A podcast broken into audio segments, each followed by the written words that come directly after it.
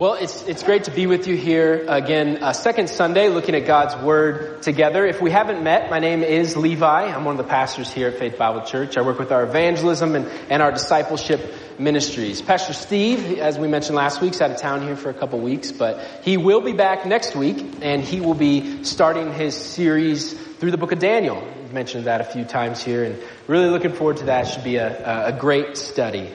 Uh, now last week I, mentioned that I grew up in Nebraska, but I didn't say very much about my family. We grew up on a farm, so it was my parents, myself, and then I also have a younger brother. His name's Spencer.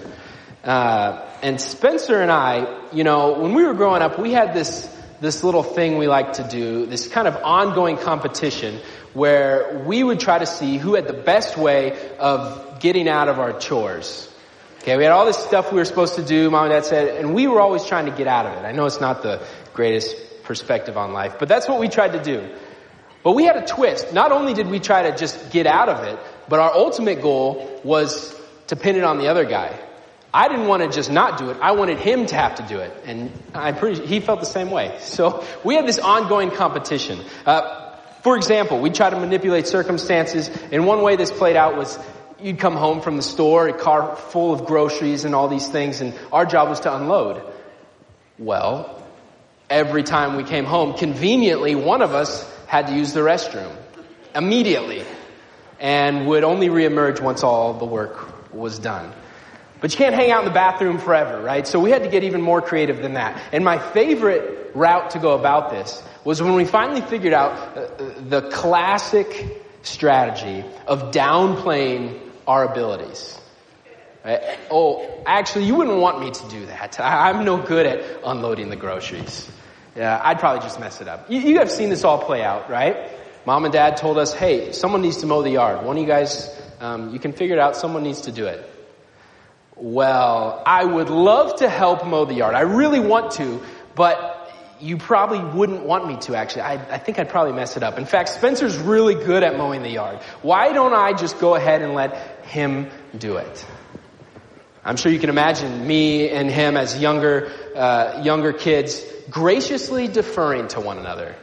Oh no, no, no. You, you are much better than I am. I, again, I'd love to help, but, uh, I think it'd be better if you do it this time. You know, I actually, it, it, it worked some of the time. I actually talked to my parents about this recently and they said they vividly remember us trying to play out our little schemes and apparently knew exactly what we were trying to do. and of course thought it was kind of ridiculous. But isn't that how we actually feel sometimes in life? We see another person doing a certain task or fulfilling a certain role and we think to ourselves, you know, I don't think I could do that. In fact, I might mess it up. I, maybe I just should let someone else do that. Ever thought that before? when it comes to the Christian life, particularly our witness, sharing the gospel message, maybe this is even our default. We begin thinking things like, well, sure, Jesus can share the gospel. You know, we saw that last week. Uh, or a missionary could share with an unbeliever, but I don't know. I, I don't know if I could say the right things. I get pretty nervous and nobody, when I do try, seems to respond to me anyway. See, this line of thinking, which I've been down many times, it's not exactly an encouragement in our witness, is it? In fact, it's, it's these kinds of thoughts that leave us concluding, you know, maybe I'm just not good at it. And maybe it'd be better if someone else did it. Well, if you're like me and have ever felt any of this kind of tension, uh, ill-equipped, inadequate, unable to effectively share the gospel with someone who doesn't know Jesus, then you're in the right place this morning. Because we're going to see in our text today from Jesus himself He's going to give the disciples a lesson on what it actually means to join him on mission and to do so with the right perspective. So this morning we're going to pick it back up in John chapter 4. You can turn there in your copy of the scriptures and we're going to read the second half of our story, verses 27 through 42. And in this text we're going to see one simple fact. That God wants everyone to be a part of His worldwide mission. God wants everyone to be a part of His worldwide mission. Now, as you remember where we are in the book of John, the big picture, the story that we're reading this week, commonly known as the woman at the well, is really in contrast to that story we've mentioned in John chapter 3. Nicodemus, his famous conversation with Jesus. And let's just take a moment as we review to just see how these two conversations compare. One of these happened in the secret of night, while the other was in the full light of day.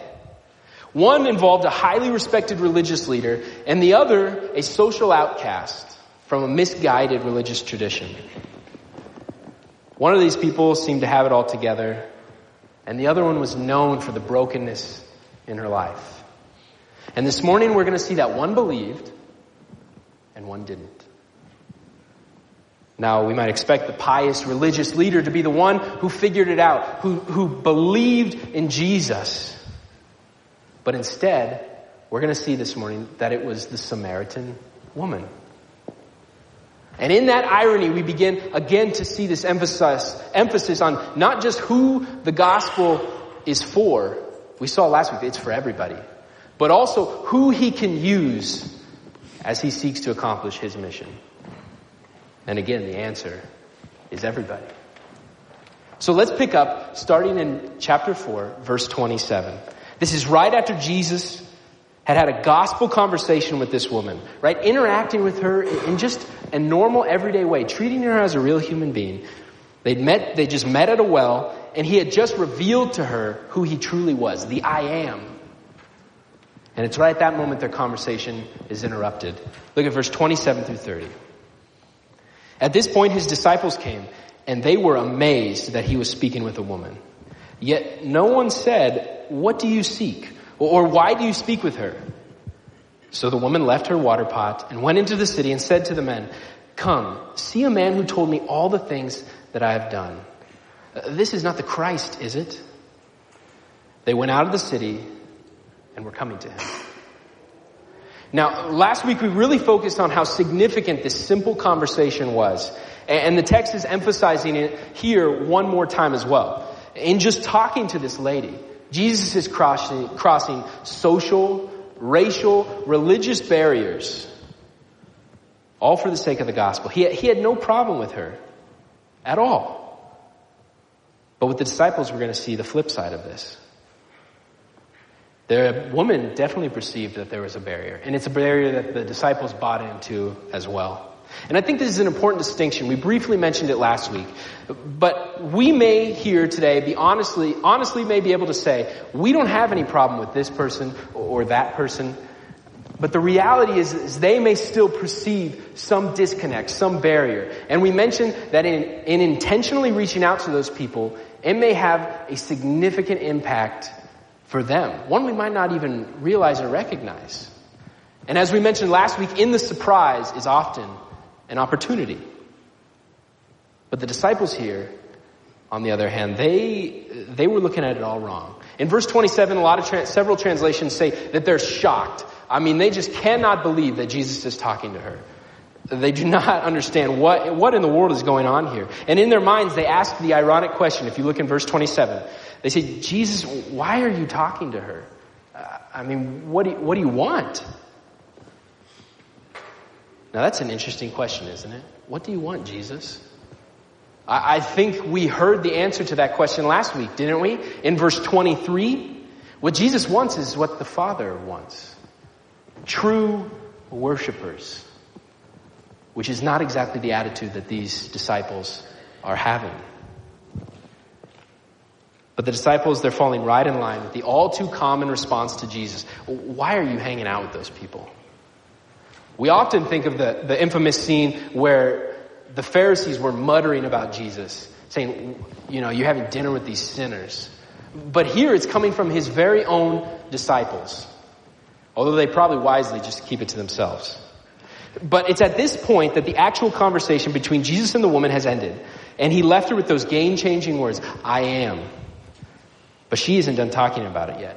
Presumably so excited about what was just revealed to her. I mean, I imagine her when Jesus says that, I am, the one who's speaking to you, I am.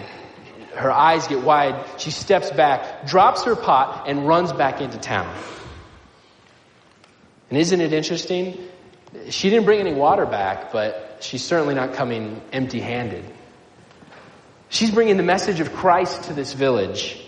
And running into town, she finds the community leaders uh, half out of breath saying, you gotta come see this guy. He knew all my business. Could this be the one? Now I think verse 29, if we look at that carefully, is best translated by the NET, the NET translation. And it reads, surely he can't be the Messiah, can he? Set up as a negative question, expecting a negative answer. In fact, that's how the Greek structures it. Now, is she doubting? Well, maybe, or maybe she is being very bold, but very wise. See, this gal is running right up to the town leadership, who no doubt knew all about her rocky past, testifying about Jesus, but doing so with a question. You know, a, a rightly timed question can be powerful, can't it? It's a theme we've actually seen in this very story. But in just a few verses, we just read a few verses here, we already begin to see the amazing spread, growth, exponential expansion that God can work of the gospel through just a simple conversation. I mean, look at verse 30. It says this, that this whole town was coming out to see him. The whole area was moved with interest in Christ because of this gal's testimony. Now there's, there's more of this story to come, but John is going to shift our focus back to the disciples, where Jesus is going to do some teaching on our witness. You know, last week we saw a really great example of this play out in real life, but the disciples, they were at the store, right? They missed the whole thing. And so Jesus is going to use this opportunity as a teaching moment to give us, to give them and us a mini lesson on some principles, some broader truth about our mission and our witness. Now I'm going to read what he says here and, and track with through verse 31 through 38 as he gives this lesson. Meanwhile, the disciples were urging him, saying, Rabbi, eat. But he said to them, I have food to eat you do not know about. So the disciples were saying to one another, No one brought him anything to eat, did he?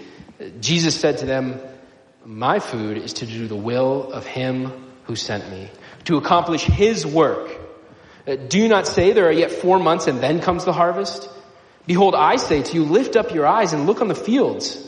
They're white for harvest. Already he who reaps is receiving wages and is gathering fruit for eternal life. So that he who sows and he who reaps may rejoice together.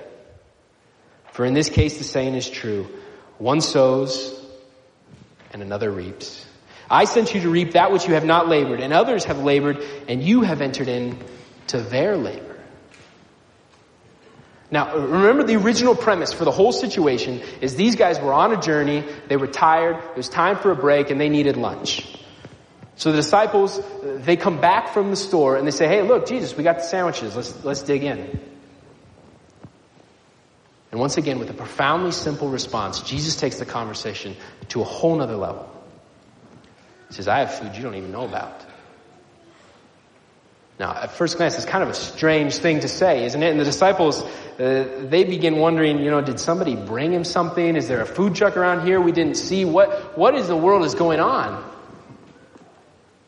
And these disciples, just like the woman initially, and just like Nicodemus, can only think about what Jesus is saying in strictly physical terms.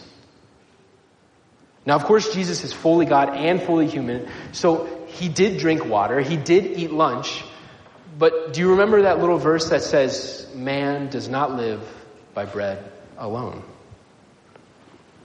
Jesus says by doing the will of God, his mission, there was a greater sustenance, a greater satisfaction than whatever lunch these guys had brought back to him. And it's with this that Jesus transitions into a series of illustrations to help his disciples, and I think to help us as well, think properly about witness and about mission some foundational truth about how God has planned and designed to use us as He seeks to reach the world. And I think it gives us a powerful perspective when we begin to feel we might not be up for the task.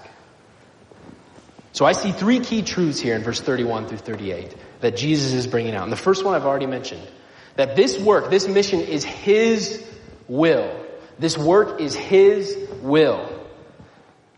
And it's being a part of that that Jesus says that's what filled him up. The food that the disciples didn't know about. And so right off the bat, we get a total focus change here. Because this whole witness thing, it's not my mission or, or even our mission. This is God's mission. It's, it's His work and it's His will. And He invites us to participate in it. He wants us to participate in it. And when you think about the life of Christ, I mean, He totally embodied this. Remember back to Luke 19, where He explicitly says, the reason that I came here was to seek and to save the lost. That is why I'm here on earth, is to seek and to save the lost. And his whole ministry was pressing towards the cross, the ultimate picture of God's mission of salvation. He says that was his dinner. You might say it's his passion, his drive, was to do the will of him who sent him. Now, I really love a good meal. I, I, really do. Probably too much so, actually. And, and in fact, trying out little dives and new restaurants is probably Charity, my wife, and I's favorite hobby.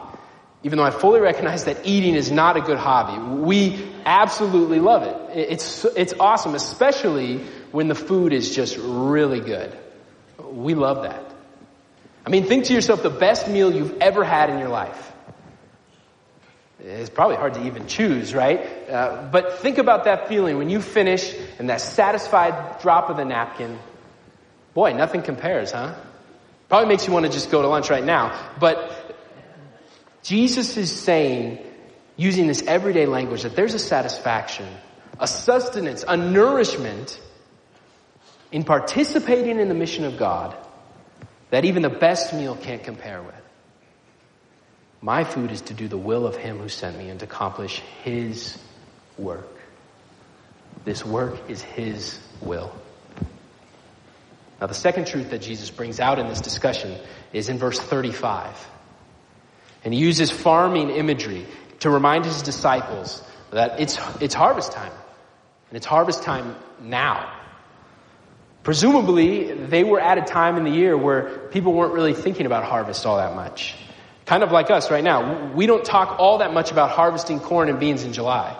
Uh, and I'm guessing you probably don't, didn't see too many people with their combines out on your way in. It's just, there's a schedule. In farming, you plant at this time and, and you harvest at this time. But Jesus says when it comes to His mission, boy, just forget your calendars. And it also seems even more than that in verse 35 that he's quoting some sort of proverb. Do you see how that reads? He says, do you not say, there are yet four months and then comes the harvest. I think the idea there is, yeah, I, still got four months. I, I don't got to worry about that. Uh, I, there's not a real urgency here. We can delay, right? We'll get to it when the time comes. But Jesus is calling his disciples to open their eyes, to lift up their eyes because the harvest is ready now.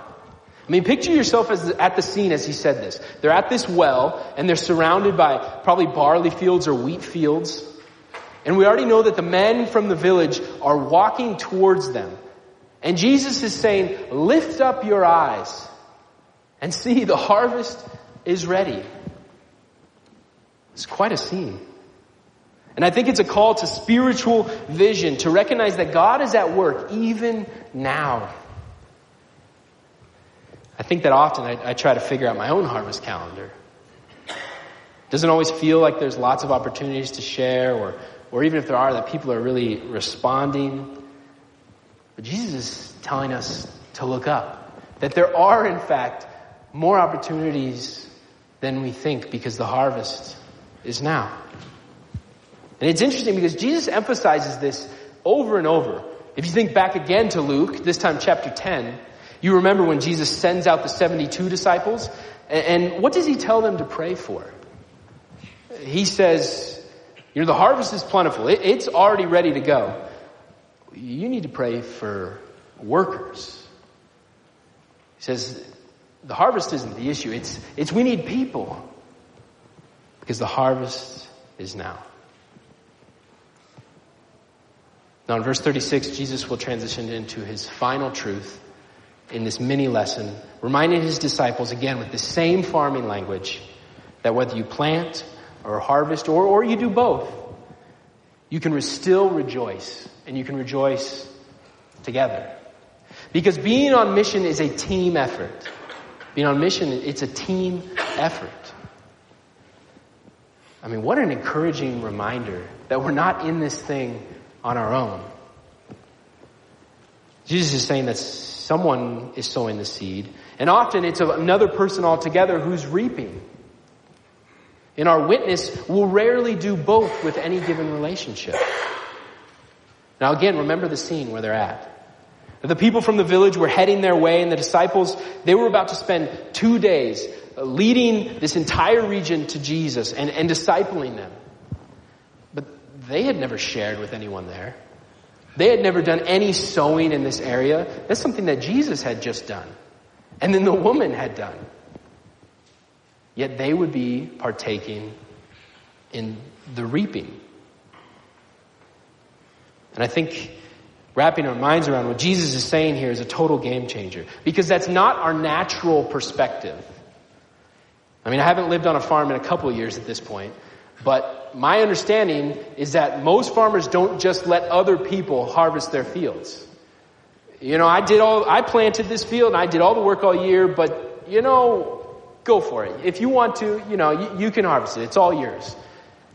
I've never, I've never heard of it happening that way. But Jesus says specifically in verse 37, in this case, with our witness, with his mission, it is how it works. I mean, think about how powerful this is in real life. Maybe it seems like you, you try to share with people and, and no one really ever responds or maybe even cares. But if what Jesus is saying is true, then maybe someday God will use another person in their life and you got to be a part of it. So whether you sow or you reap, you rejoice. And we rejoice together because we're a part of what God is doing. there's a story of a man from Australia. His name was Frank Jenner. And Frank, he, he came to know the Lord and he had this conviction, you know what, I'm going to share the gospel with somebody every single day. It's quite a conviction. And he set out to do it. He would hang out on this busy street and whoever would talk to him, he'd try to share with. And, and he did this faithfully for over 30 years. It's pretty unbelievable. In fact, it's estimated that he shared one-on-one, face-to-face with over 100,000 people. I mean, that's, it's just, that's just amazing. But you know what? Frank, he never knew of one single person continuing on for Christ beyond that conversation of living for Jesus. He never knew of a single one. And it was only a few years before he died that, that someone started piecing together some stories. I mean, if you share with 100,000 people, the word gets around at some point. And someone started piecing this together and realized that in fact, dozens, even, even hundreds of people had later given their life to Christ, in part because of that initial conversation. Wasn't always right there when he was talking to them. But down the road, God used that in their life to accomplish his work because of that conversation, in part with Mr. Jenner. I mean, think of our own lives. How many people poured into your life for the sake of the gospel? Maybe grandparents, parents, random speakers on TV and the radio, pastors, books you read. And maybe it was any, it was any, it could have been any given one of those people that was actually there, or somebody altogether different, that was there when it actually clicked for you. Because some sow and some reap. In whatever role we play, as verse 36 says, we can rejoice together. Because God is at work in an infinite number of ways, using all kinds of people. And we get to be a part of something that lasts for eternity. So that ends Jesus' mini lesson here. And let's ask, what did he show his disciples about our mission and witness? Well, I'd boil it down to this. The fact that this is in fact his work. And yes, it is urgent, but we're in this together. And our efforts will bear, bear fruit in eternity. And it's because of these truths that I think we can have confidence when we say that God wants and can use anyone as a part of his mission. And he's going to prove it one more time by circling back to the story of the woman at the well. In our remaining verses, John's going to finish this story, uh, showing how significant that in- initial conversation truly was, emphasizing once again who this gospel is for and who he can use. Let's read verse 39 through 42. From that city, many of the Samaritans believed in him because of the word of the woman who testified. He told me all the things that I have done. So when the Samaritans came to Jesus, they were asking him to stay with them. And he stayed there two days. Many more believed because of his word. And they were saying to the woman, it's no longer because of what you said that we believe. For we've heard for ourselves, and we know that this one is indeed the Savior of the world. I mean, we got a mini revival going on in Samaria here. Uh, many from that city believed. Why? Because this social outcast, this gal with a reputation, whose name we don't even know, she shared her story and she joined God on his mission. It's so interesting. She had no training or instruction, no degrees or experience, and probably not even any credibility. But she did have a story about how she met the Savior. And God used this woman to turn an entire region upside down for Christ. Isn't that how God so often works? Using ordinary people who have met the Savior, they tell their story and they point people to Jesus. In this passage, we see the Samaritans were so moved by this whole ordeal that they, they begged Jesus to stay. So he and his disciples, they stay two more days and it says even more, verse 41, many more believed in Jesus. And it's so cool that in verse 42 we get this one final reminder of who really is at work here. God himself. The people of the village, they tell this woman, yeah, your testimony was great. And it got us to this point, but ultimately, we believe this stuff not just because of you, but because of Jesus himself. And notice the confession they make there at the end of our section. Calling Jesus the Savior of the world. That's a title only used by John. And it's a constant theme. Remember all the way back to John chapter 1, when John the Baptist, he sees Jesus coming towards the river. And what does he proclaim? We sang it in the song earlier. He says, Behold, the Lamb of God who takes away the sins of the world. Go back a few more verses to when the gospel is introduced, verses 11 and 12.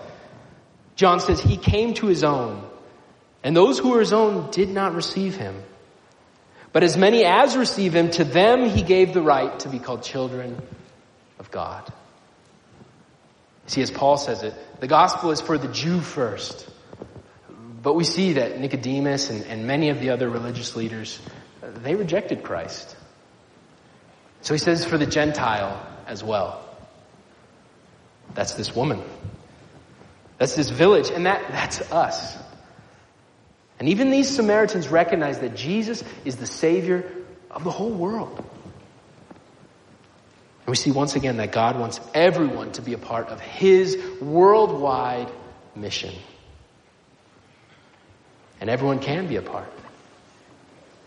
My hope this morning as we study this, this passage, it's, it's not a time for us to just say, well, do more evangelism. Uh, although that's a great thing, I hope God gives us more and more opportunities to share. But my real goal is this morning is that we would, we would have a time of encouragement as we get a renewed perspective on God's mission and how we truly can be a part of it.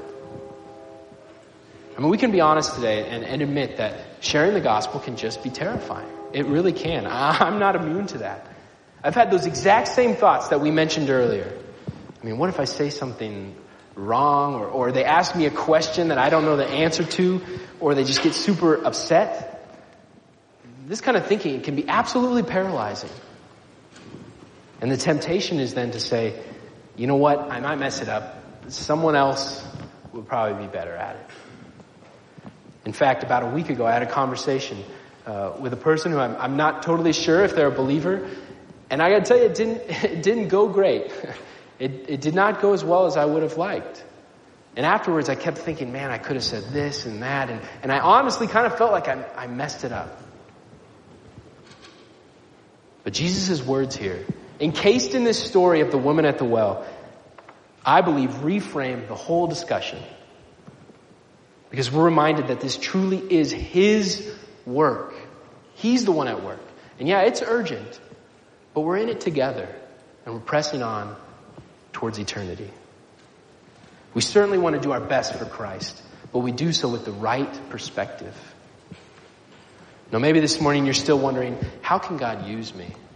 Or, or can He use me? And I'd respond with, with another question.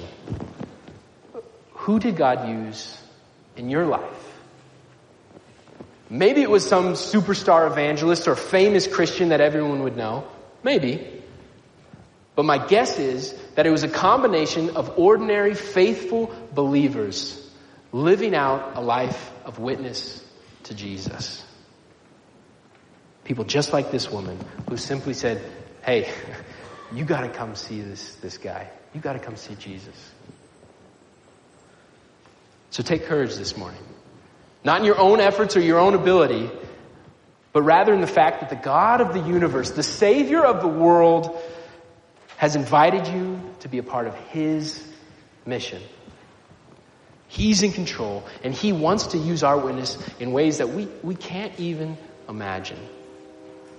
A simple conversation resulted in an entire region coming to faith in Jesus Christ. Would we join Him this morning and pray He would do the same?